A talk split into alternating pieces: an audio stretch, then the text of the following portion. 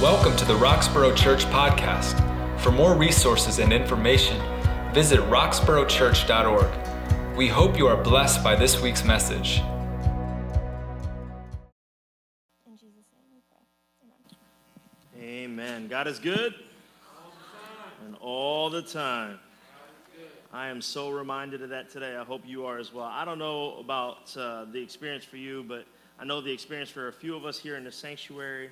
And uh, man, that time of worship was just, it was it was sweet, and it, it felt good to my soul. So I thank you, thank you uh, to the worship team for, for leading us in the time, but, but really thank you to God for inviting us into a sweet time of worship where we could just cry out about the goodness of God.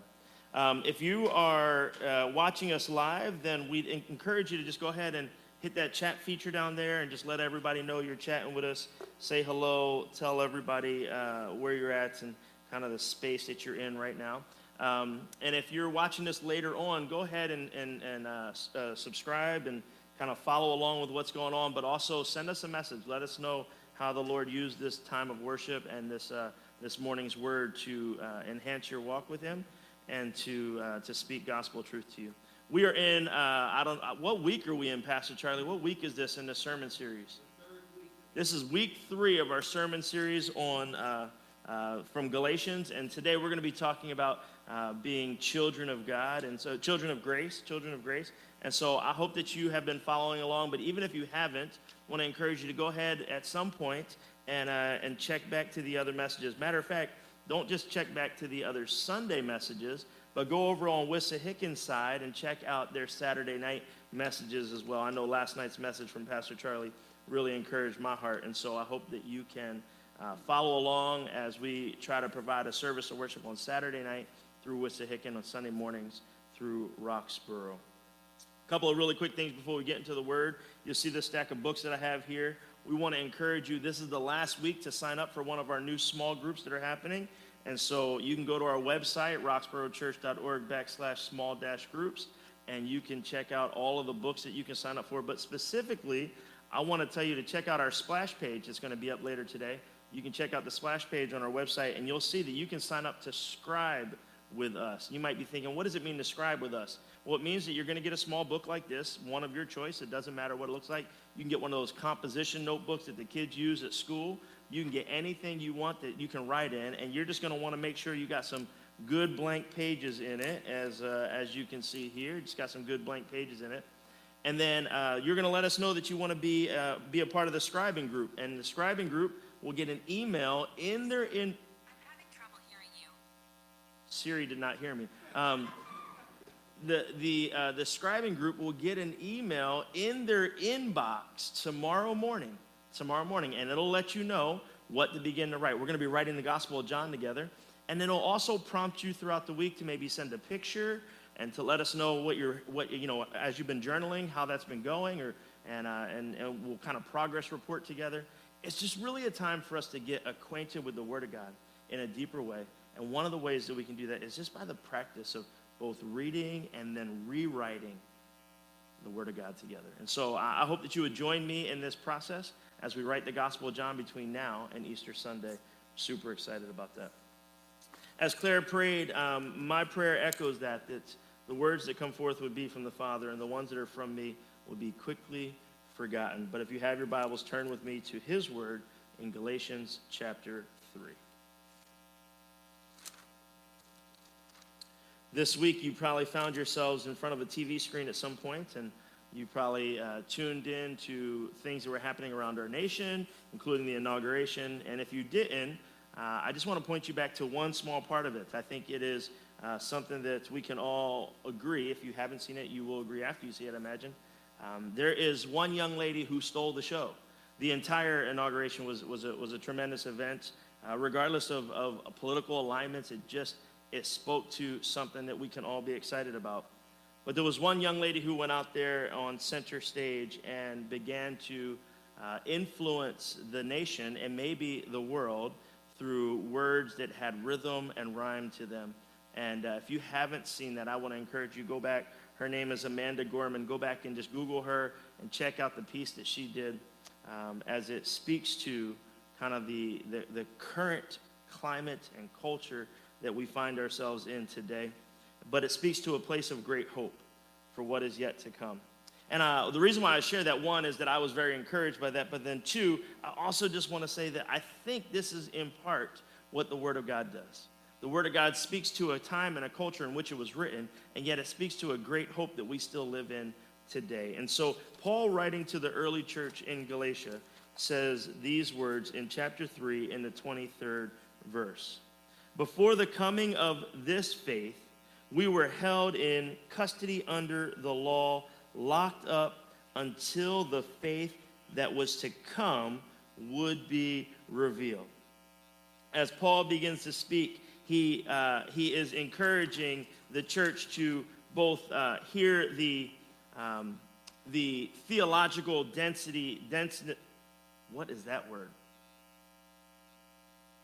Density with which he is speaking. It's, it's, there's a lot packed in there. And so I'm going to try to pull a little bit out for you. In, in that very first verse we were reading, it says, um, he, he says that we, were, uh, that, that we were held in custody under the law. If you don't know what that means, what he's saying, he says, uh, friends, we were found guilty. We were guilty because we had an inability to live unto the law. We had an inability to, uh, to fulfill the, the requirements of the law. Now, we understand, if you followed along with Pastor Charlie, you, you, you would have heard him give an illustration last night about the law kind of being guardrails for you to, to kind of keep you back in play. And, and he talked about them be, being, a, you know, he compared it to being a, a bumpers when bowling. And by the way, Pastor Charlie, I don't use bumpers when I bowl.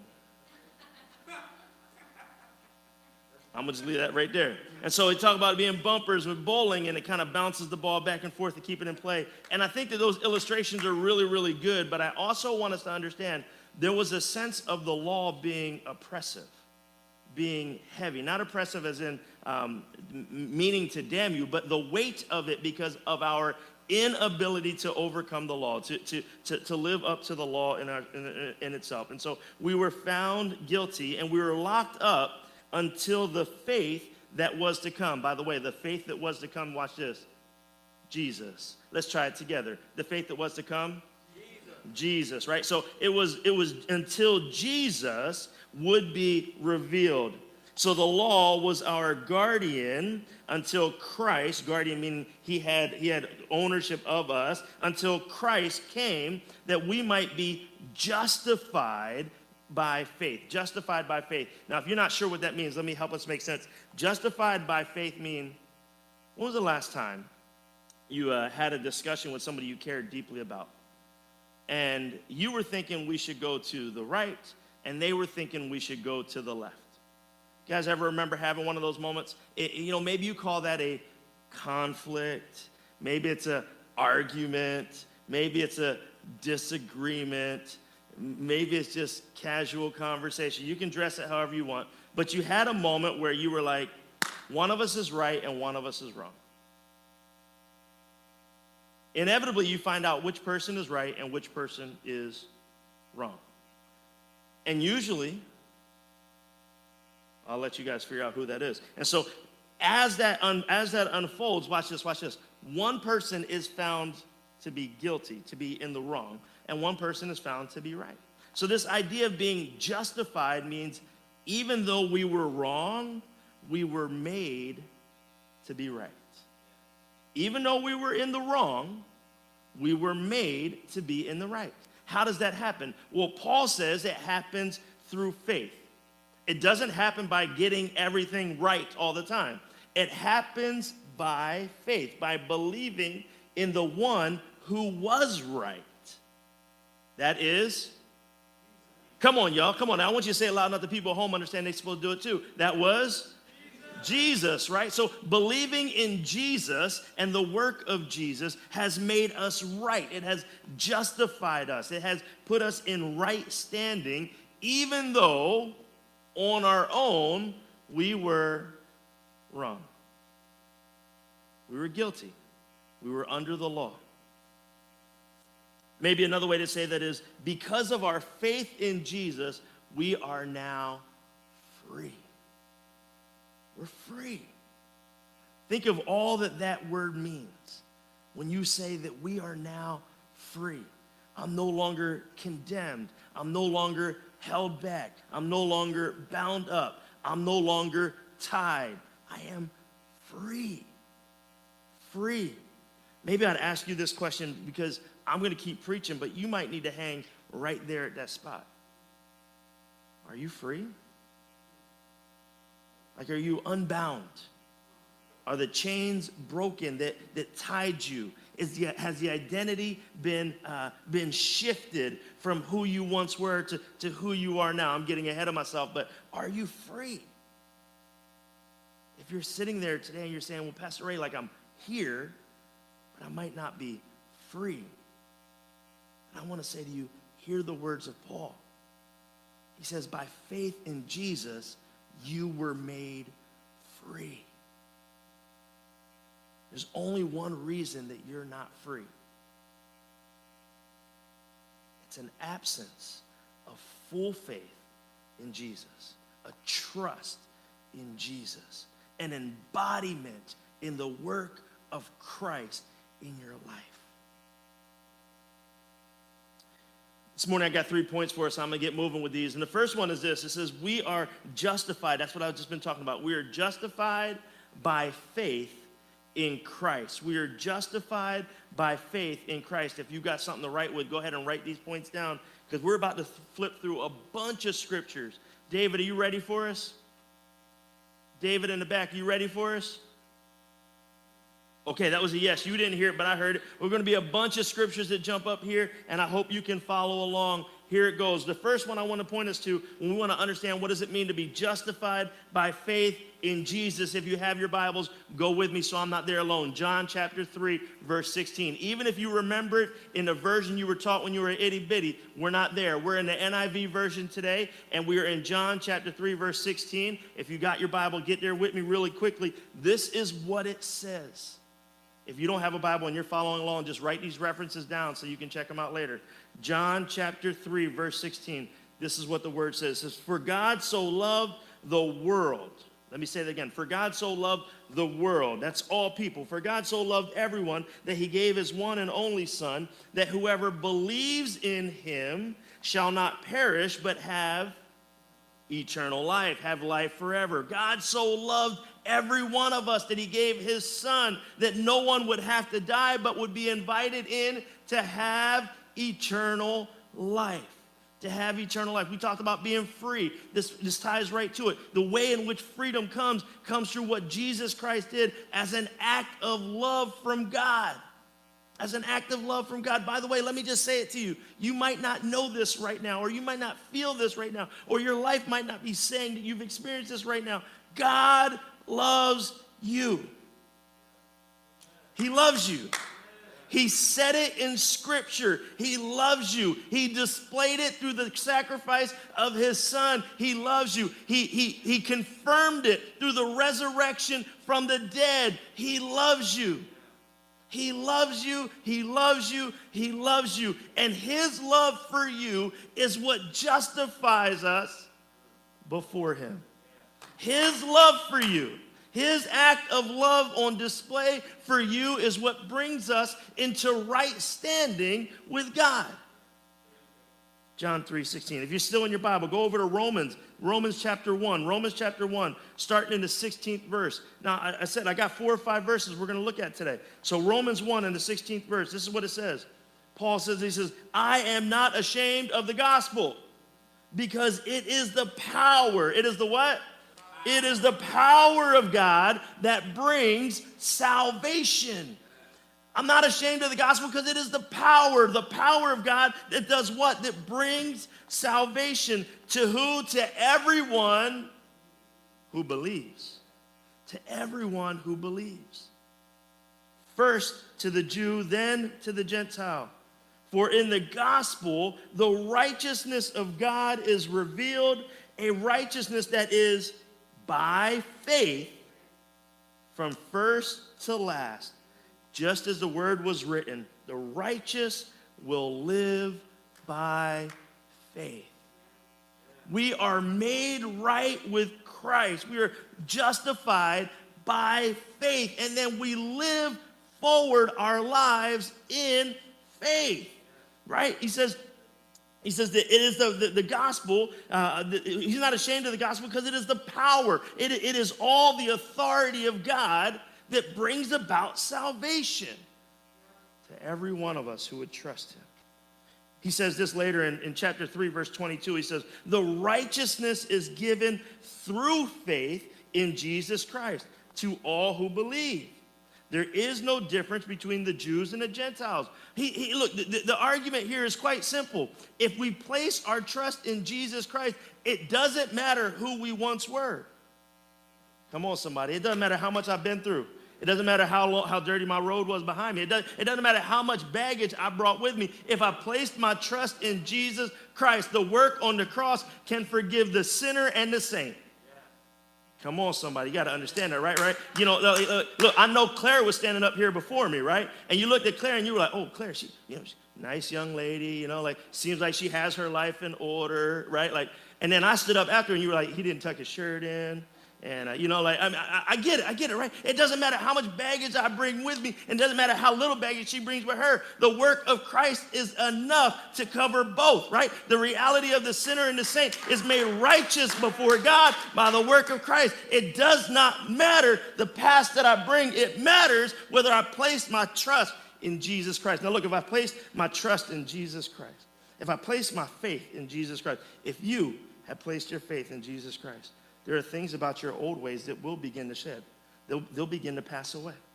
Because the reality is, as we trust in God, we embody the work of God in our life. We, we allow God to do a great work in us, and we begin to live by faith. The righteous will live by faith. That's what it said. All right, stay there with me. Go to Philippians chapter three. Let's see what he says to another church. Paul says this in Philippians chapter three. I'm in the ninth verse. He says, um, and we will be found in him, not having a righteousness of my own that comes from the law, but that which is through faith in Christ, the righteousness that comes from God on the basis of faith. That we are found in Christ, not having our own righteousness under the law. We talked about this, you know, in, in Galatians, right? That we, we're not under the law anymore, but, but, that we, but, but that which through faith in Jesus, the righteousness now comes from God on the basis of faith. Jesus' half-brother said this in uh, James chapter two, verse twenty-four. You see, a person is considered righteous by what they do and not by faith alone. You see that a person is now considered righteous by what they do and not by faith alone. You, you say to yourself, well, Pastor Ray, I thought, I thought it was just through our faith that we're made righteous before God. It is. But I want to understand something. I want you to understand something. When the gospel writers and the Bible writers were talking about living by faith, true faith in Christ, that is a faith that transforms how we live. That's not a faith that's just practiced by what we think when we're saying our prayers at night. I was out, my, I was hanging out with my boy the other day, and we were talking about our, our, our evening routines with our kids and how we put our kids to bed. And I was, you know, he, he, he was saying how, you know, like they, they do a family prayer and they read a couple books and, and, and really, really great things. And I, and I was I was inspired as a father to to want to do better. So Isaiah and Nate, bedtime is going to be longer from now on. We're gonna read we're gonna read the entire Bible every day. No, just kidding, just kidding. But but like like in, inspired by the way he was going through all these practices, and, and I was thinking, man, like faith is so simple to a kid, right? Like it's just simply, I, I trust you, Jesus. But the reason why it's so simple is because when a kid says, I trust you, Jesus, they don't hold back who they are and what, how they're going to live, right? I trust you, Jesus. I'm stepping into this. I trust you, Jesus. So James, when he was writing, he was saying, he was kind of differentiating. He was, he was, he was helping us to understand that some of us are saying, we trust you, Jesus. I put my faith in you, Jesus. But we're not allowing our life to change at all. He says, so that, that's not really faith, right? That's just like, hey, you know, I heard that and that sounded good, right? That's like a meme, but that's not real life, right? Like, so true faith in Christ means my life will shape and look different. Yeah. Things will shift. The reality of who God is will begin to be at work in my life. And that, that true faith in Christ is what brings around justification. Let me wrap this section up by saying this. Paul says in, in Ephesians chapter two, verses eight and nine, which we're studying on. We're not studying this. We already studied this. Forget that last part. Ephesians chapter two, verses eight and nine. This is what it says. It says, for it is by grace that you have been saved through faith. And this is not from yourselves. It is a gift of God. It's not by works, so that no one can boast. You see, the, the understanding between what Paul is saying, what James is saying, is that these two things need to come together. If we just do all the works that, of, of righteousness, but we don't actually believe in the one who enables us to do those things, we've missed it. We've just we've lived a really good life and, and, and maybe saintly life, but we've missed the chance to be justified by Christ. And therefore we still live under the condemnation of the law.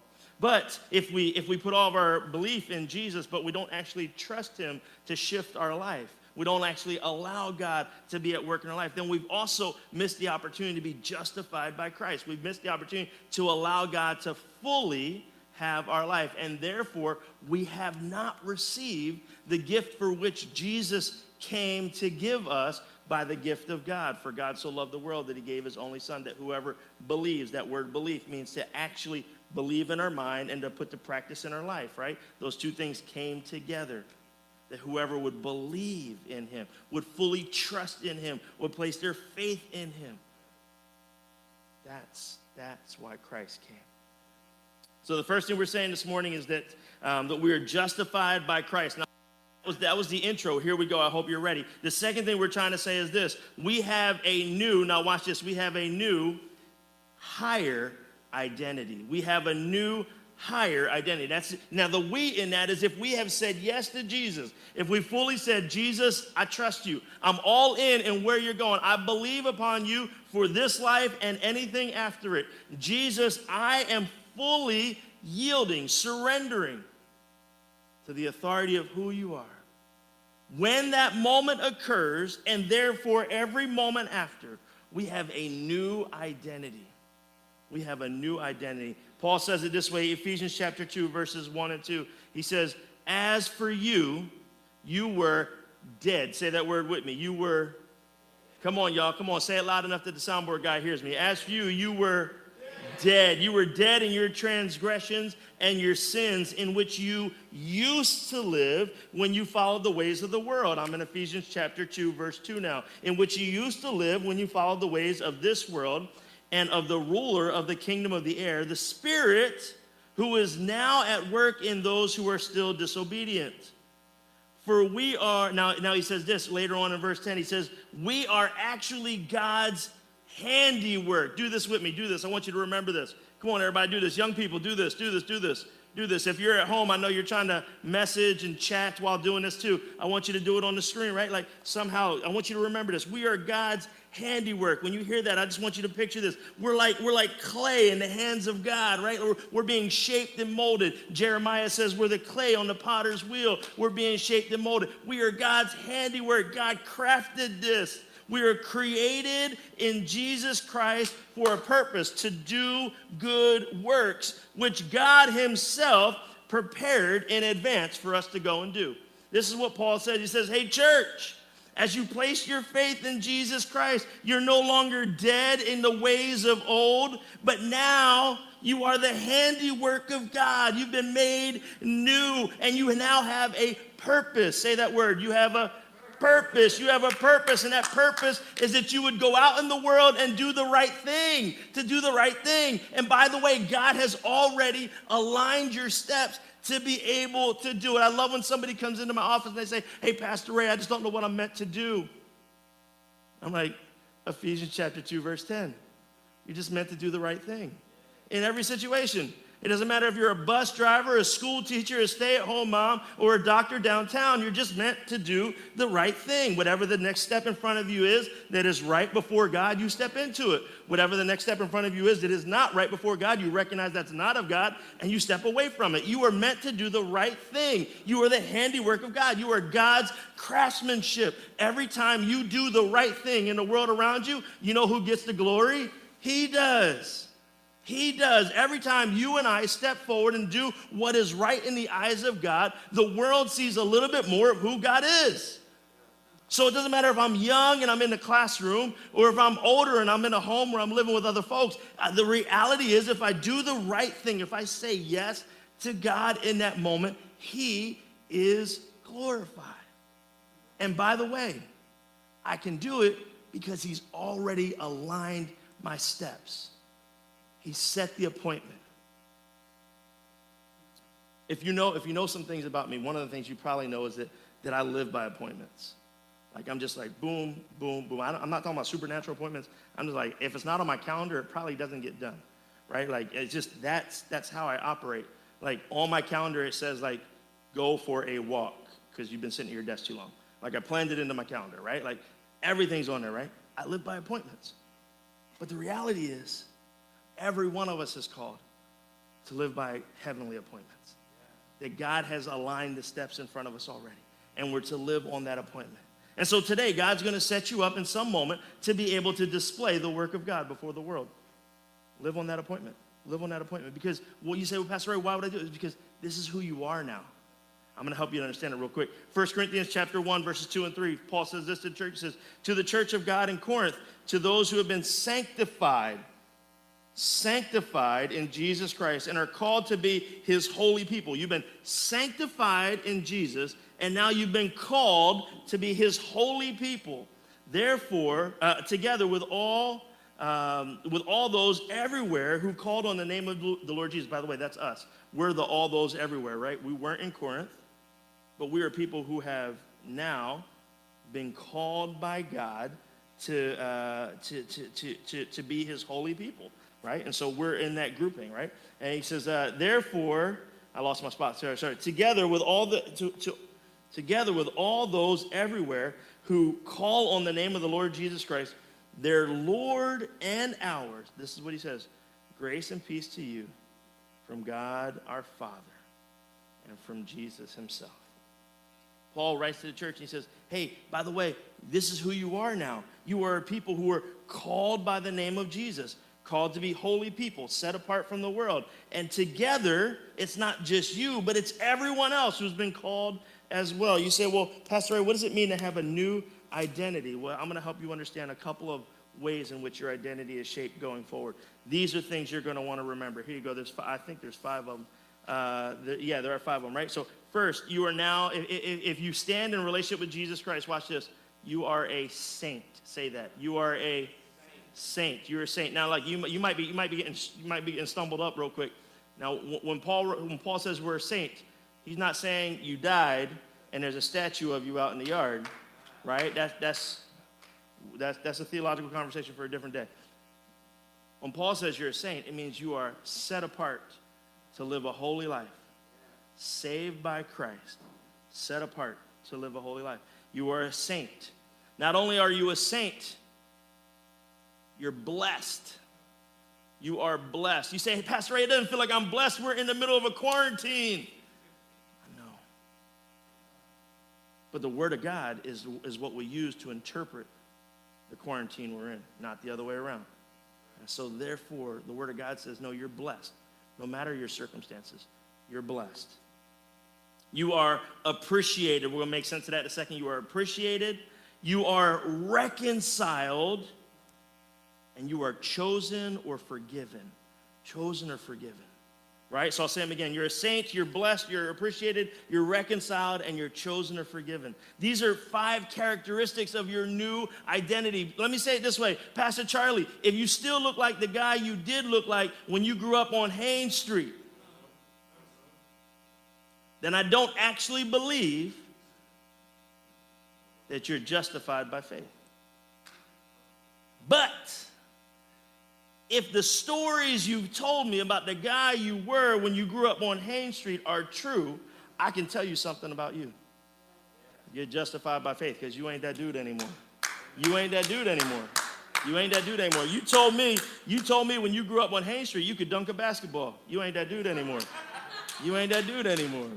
I'm not going to say the other things you told me about when you grew up on Haines Street, but, but the reality is, yes, I have a story about who I once was, but the reason why it's a story about who I once was is because God has made me somebody else. God has given me a new identity. Paul says this in Colossians chapter one, when he talks about being his saints, he says um, that we are being strengthened with all the power according to his glorious might, so that we may have great endurance and patience, and giving joyful thanks to the Father who has qualified us to have been rescued and has rescued us from the dominion of darkness.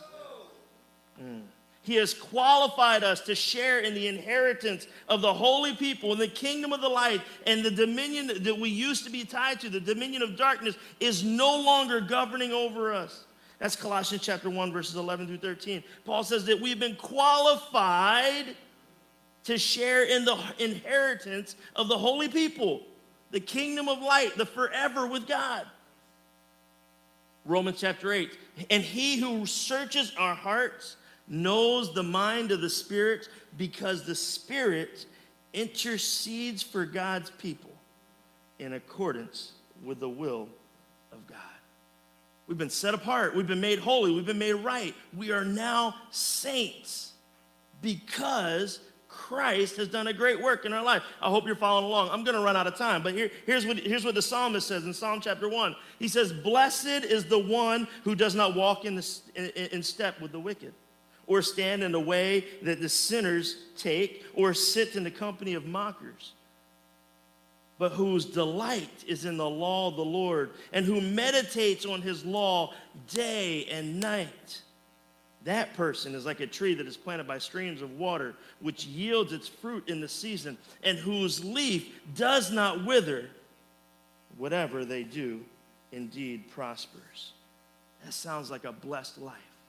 That sounds like someone who is receiving from God as they sit in the place of being justified by faith. You, you're, you're appreciated. Look, we don't say this enough. Mariella, I appreciate you. Claire, I appreciate you. Rick, I appreciate you. Mackenzie, I appreciate you. Right? You are appreciated. Forget about that you're appreciated by me. Look at what the Bible says in First John chapter three. "See what great love the Father has lavished on us, that we should be called children of God. And that is what we are. The reason the world does not know us is that it did not know him." Let me say it again. We see what great love the Father has lavished us, poured on us, bathed over us, given freely to us, that we should be called children of God. Look, look, how do I know that I'm appreciated by God? He loves me. He loves me. He loves me. He loves me. He loves me. He doesn't say, "I love you when you're right." He doesn't say, "I love you when you're good." He doesn't say, "I love you when you preach enough." He doesn't say, "I love you when you sin less." He just said, "I love you. I love you. I love you enough to call you my own." That I would call you my own. That I would invite you in. And sometimes, I want to be honest about this, sometimes the reason why I don't think I'm loved is because the world doesn't seem to respond to the love that I have from God. And God said, no, no, no, don't get this confused. I love you. And if you don't receive that love from the world as well, it's because they don't actually love me. It has nothing to do with you. Just live in the fact that I love you. You are appreciated by God. Look, we're going to run out of time. You have been reconciled. You have been reconciled. If you've placed your faith in Jesus Christ, you've been reconciled. Colossians chapter three, verse thirteen says, "Bear with one another, forgive one another. Anyone, if, anyone, forgive one another. If any of you has a grievance against someone, forgive as the Lord has forgiven you." You've been reconciled. You've been made right. Paul says it this way in five ten, in uh, Romans five ten, he says, if we for if while we were God's enemies, we were reconciled to him through the death of his son, how much more, having been reconciled, shall we be saved through his life? Not only is this so, but we also boast in God through our Lord Jesus, through whom we have now received reconciliation. God, you have called me unto your own. You've made me right and one with you. You've reconciled my place with the Father. How much more will I boast in you? Look, we're going to wrap up here. I want to say this. You are, uh, First John chapter one, verse nine says, if we confess our sins, that God himself is faithful and he is just, and he will forgive us our sins, and he will cleanse us from all of our unrighteousness. You're forgiven. You're forgiven. Here today, right now, if you trust in Jesus Christ, if you say, God, I'm a sinner, and I blew it. God, I'm someone who hasn't fully trusted in you, and I want to. If you confess that with your mouth, if you allow those words to utter off your tongue, God forgives you. He forgives you. Not only does he forgive you, he reconciles you. He gives you a new identity. You're a saint. You're blessed. You're reconciled. You're appreciated. You're forgiven. You're forgiven. And if you're forgiven, then I have one really, really, really, really encouraging thing to tell you. The third point of today's message is that the kingdom is yours. The kingdom is yours. Romans chapter eight, verse seventeen says, if we are children, then we are heirs, heirs of God, co-heirs with Jesus. We share in his sufferings in order that we also may share in his glory. Friends, if you've trusted in Jesus Christ, you're forgiven. And if you're forgiven, then you yourself inherit the kingdom. The kingdom is yours. In the passage that we read, that Claire read this morning, it ends with these words. God sent his son, born of a woman, born under the law, to redeem those under the law, that we might receive the spirit of adoption, adoption to sonship. Because you are his, God sent the spirit of his son into our hearts, the spirit who calls out, Abba, Father, Daddy, Daddy. I don't have enough time to, to do this justice, but that phrase, Abba, Father, is the way in which a child who is in desperation would cry out for help from the Father. Picture a child stepping on a glass shard, and the pain that shrieks through their body, and the scream that comes out as tears fill their face. Daddy! Daddy! That's the Abba Father. You're no longer a slave. You're the child of God. Now that you're a child, God's also made you an heir with the Son. Friends, this morning, I hope you, you can see, hear, and understand a little bit more about what it means to be a child of grace. I hope that this day you're both encouraged and challenged to live into your new identity, to allow that identity to shape the way in which you'll go forward, and to begin to do what's right on all and all the appointments that God has already lined up for you. Thank you for listening to our weekly podcast. We pray it was life-giving. To find out more about us, visit our website at roxborough church dot org and join us for worship on Sundays at ten thirty a.m.